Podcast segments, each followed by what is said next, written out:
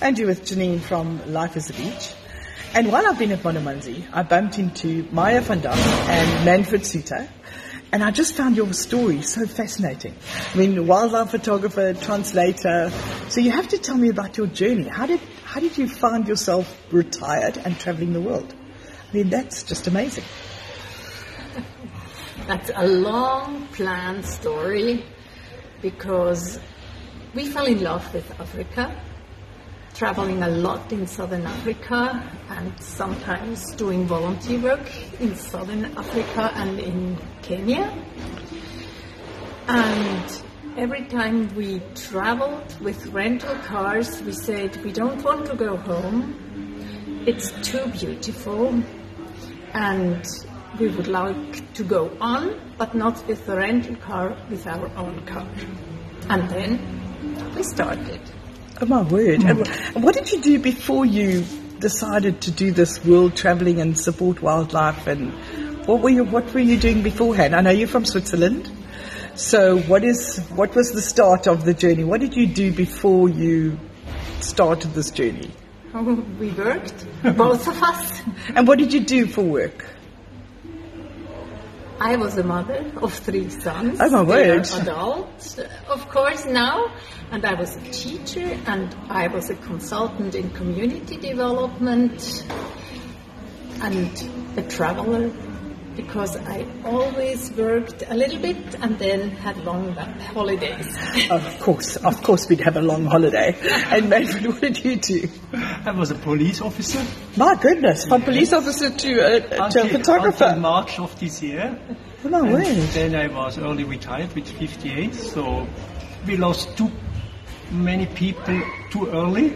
So it, we said if we can afford that, it we want to go. We will take. Wow. We will dream. Uh, we will uh, live our dream. And your dream was to be a photographer? No, that's my hobby first. So it starts always go a little bit more and more. And so now I'm not a professional, but I don't know. I looked at your photos. You're very close to being a, a, a professional. Sorry, I have to beg to disagree.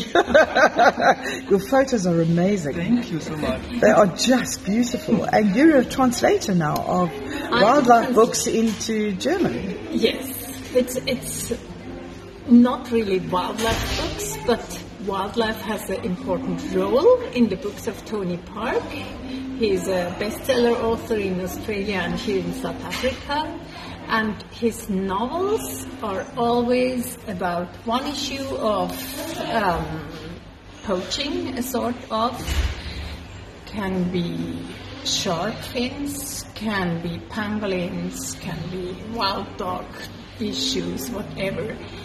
So he writes for conservation and it's very, very thrilling. And I loved his books for maybe 20 years.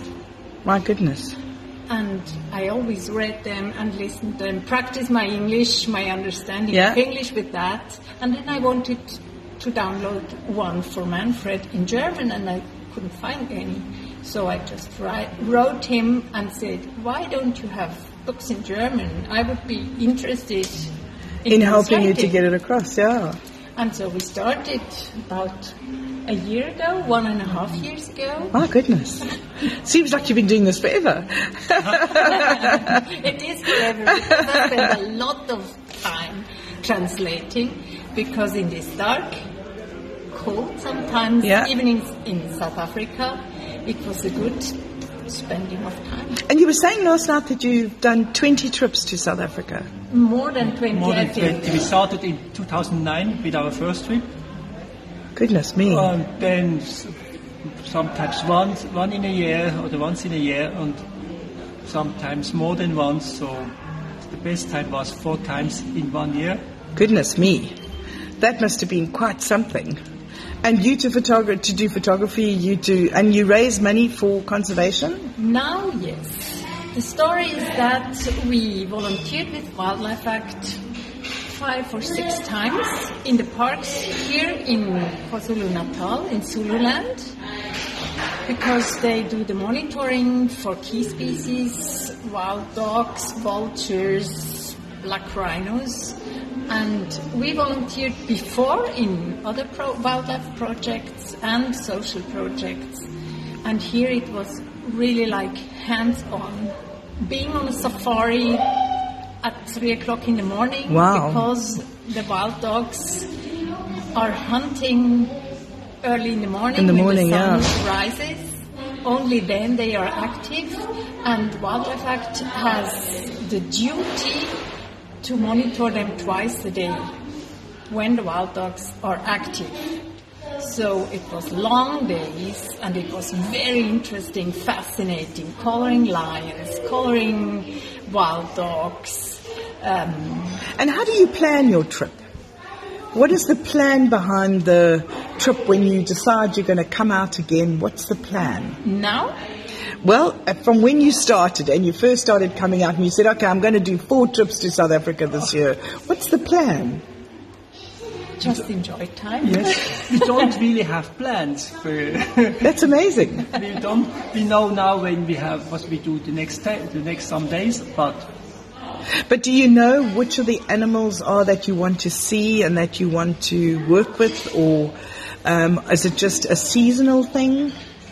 The Wildlife monitoring volunteering is they have their schedules. Okay. International volunteers coming and they you can choose which project you would like to go to. Our last project was the Vulture project in the Drakensberg in Underberg because I translated Red Earth Yeah. Which is about the vultures and the muti-medicine of the traditional people here. Uh, Everything very linked in stories.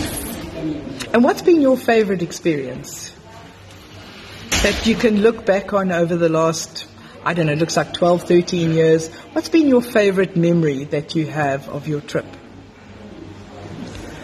For me, it's sitting at the Zambezi River in a picnic spot Yes. where you can um, sleep and which was just quiet, quiet, quiet and beautiful. And then in the morning we saw the tracks of the leopard very close to our car. Oh my goodness. And, and that was your favorite memory? I think it was in Kenya when we lived in a Maasai in a Maasai village. So we have we spent some time in that village. In the village, yeah. With the, with the Maasai, and also when we we- went for a drive, the Maasai went with us. oh, that must have been a really amazing experience. So and we had a really old Land Rover what we rented, and that was Goodness me. really fantastic. And how long did, they, did you spend in the village? Uh, well, nearly one Ten- week. yeah, Uh, one week or ten days. Goodness me. I went with the with the guys to look for the The trackers. no for the cows. Oh, really? The with, herdsmen. with the to, to collect some water. water, which was which was very impressive because we sat in a row on a water hole, which was not very clean, obviously, and they with a cup they took out the water for drinking. Wow. And they put their really big um, Urn on their head. Yes. And then we went home again. I only had a little, little. And did it manage to stay on? Like the kids, but it was no. It was too heavy for me.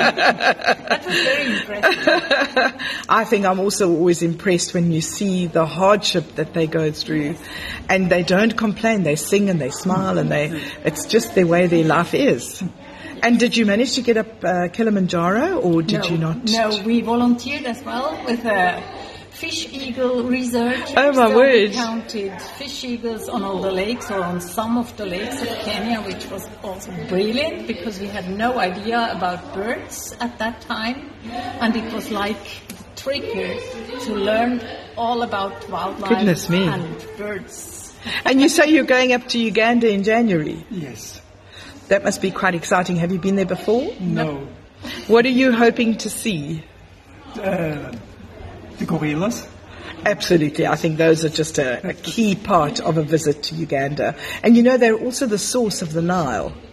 So Jijinja is the is where the source of the Nile begins. So it could be quite an interesting visit for you as well, knowing that hmm. that's where the Nile starts. Because I can just imagine you guys are going to trek up the Nile just to see how far it goes. No, it's, it's a dream. I think we will be, we will have, we will see such a lot new things, new birds. And are you planning to go home before before then, or are you going to stay here and go from here? We don't have a home anymore. Oh, is your home the world? our, our, our home is our our bush Is wherever you are. car, which has a cabin. It's a Land Cruiser with a cabin Yes. and it's a rooftop, rooftop tent. That's our home. And I think we saw it parked outside earlier. Yes, Yes. and we sold everything in Switzerland, but now we next week we fly home. Today in a week Yes. for a month, and To go and visit the kids. to go visit the kids and the grandchild, and to house sit the house of Oh, okay. You're going to do something normal. No. too long a normal life, so now But I'm saying for that month, you're going to do something just normal for the month, and then you're coming back to Africa. Yes. And then you're planning on driving up to Uganda. No, we will drive to Mozambique and to Zimbabwe, and come back to Joburg uh, at, at, the, at the beginning of January, Yes. and then we will fly from Joburg. To Uganda. So that's the that, that's the that's the latest plan. That's kind of the most current plan. And the most important plan of the no planning is we have time. It's We- amazing. We have seen all the, nearly all the, the animals of Africa, so we are not in a hurry to see everything in two weeks. Wow. And to drive up to, to Uganda in a short time because we have time. That's amazing. And I'm surprised you're not driving. I would have thought you'd just say, aeroplanes don't need them, let me, let me drive. Maybe later. You'll change your mind? Yes. Well, you know, there's just been an Africa rally where they drove from um, Hartbeespoort up through Zimbabwe, Malawi, uh, Kenya, and ended up in Kenya. Um, spent, they left on the 22nd of July and they um, arrived in Kenya um, a month later. I think it was, they arrived in Kenya on the 22nd of July. But they took a month and they drove in convoy. You could apply to go with and you drove with them. And next year they're going to do the same. So I hope to see you on next year because we're planning on driving with them.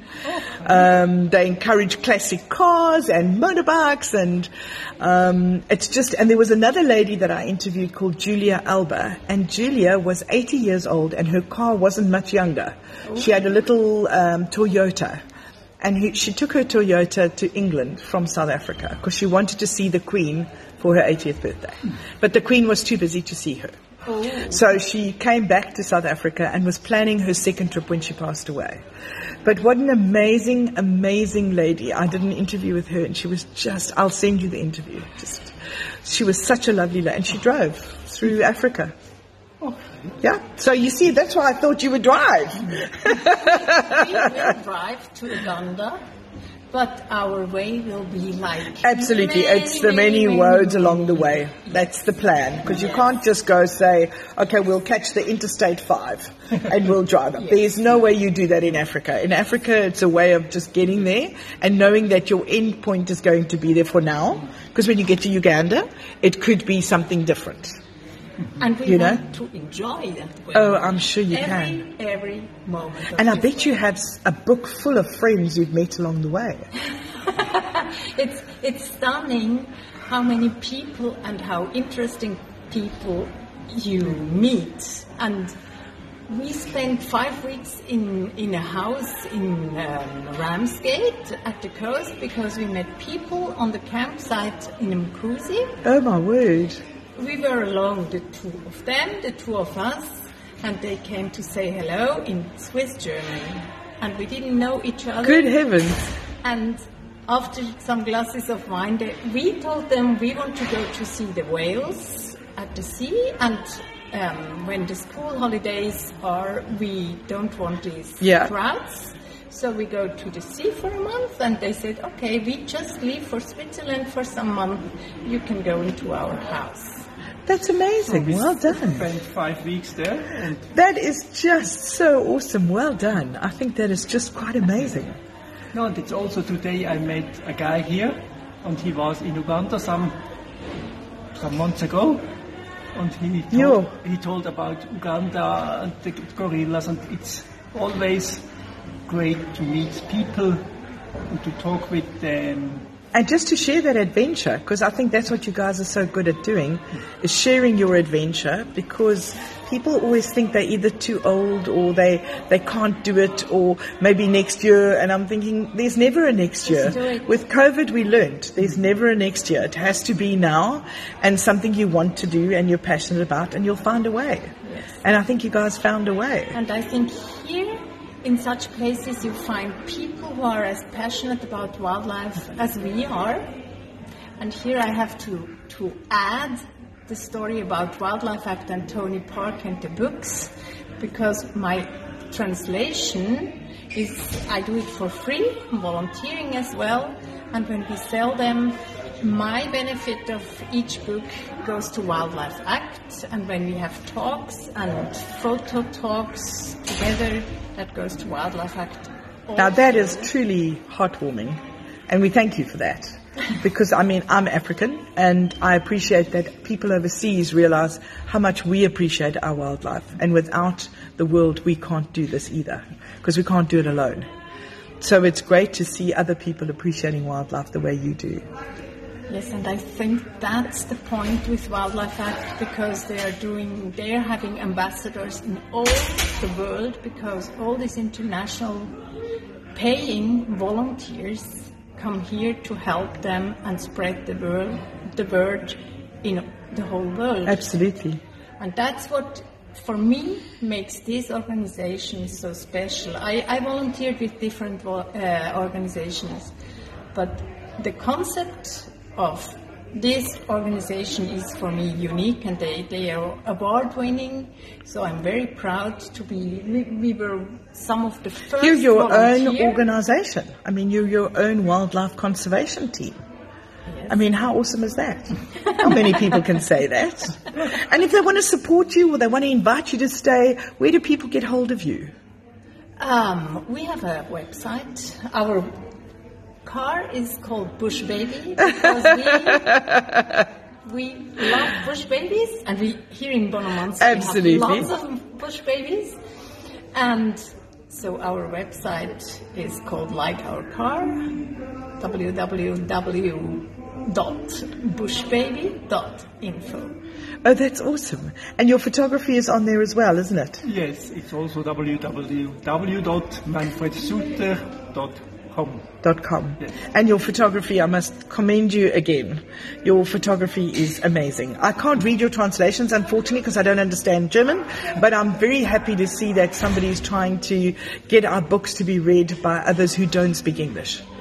So I must commend you on that. Well done. I hope I'm a sort of an ambassador with that too, because all the African fans in the German speaking parts um, come here through the books It's amazing. and hopefully afterwards in reality. and In reality, you- absolutely. Bring you their love. And it was so nice to meet you, and I'm really pleased that you came on camera with me and told your story. And I hope that you'll continually send me updates on wherever you are, and snippets and audio, and just keep the story going. Because I mean, you have to do that. I mean, there's no question about it. You are the most interesting couple I've met on this trip. Thank you so much. and yes, let's go on. Thank you so much. This is Maya van Dach and Manfred Suter, and I'm Janine Preston from Life is a Beach.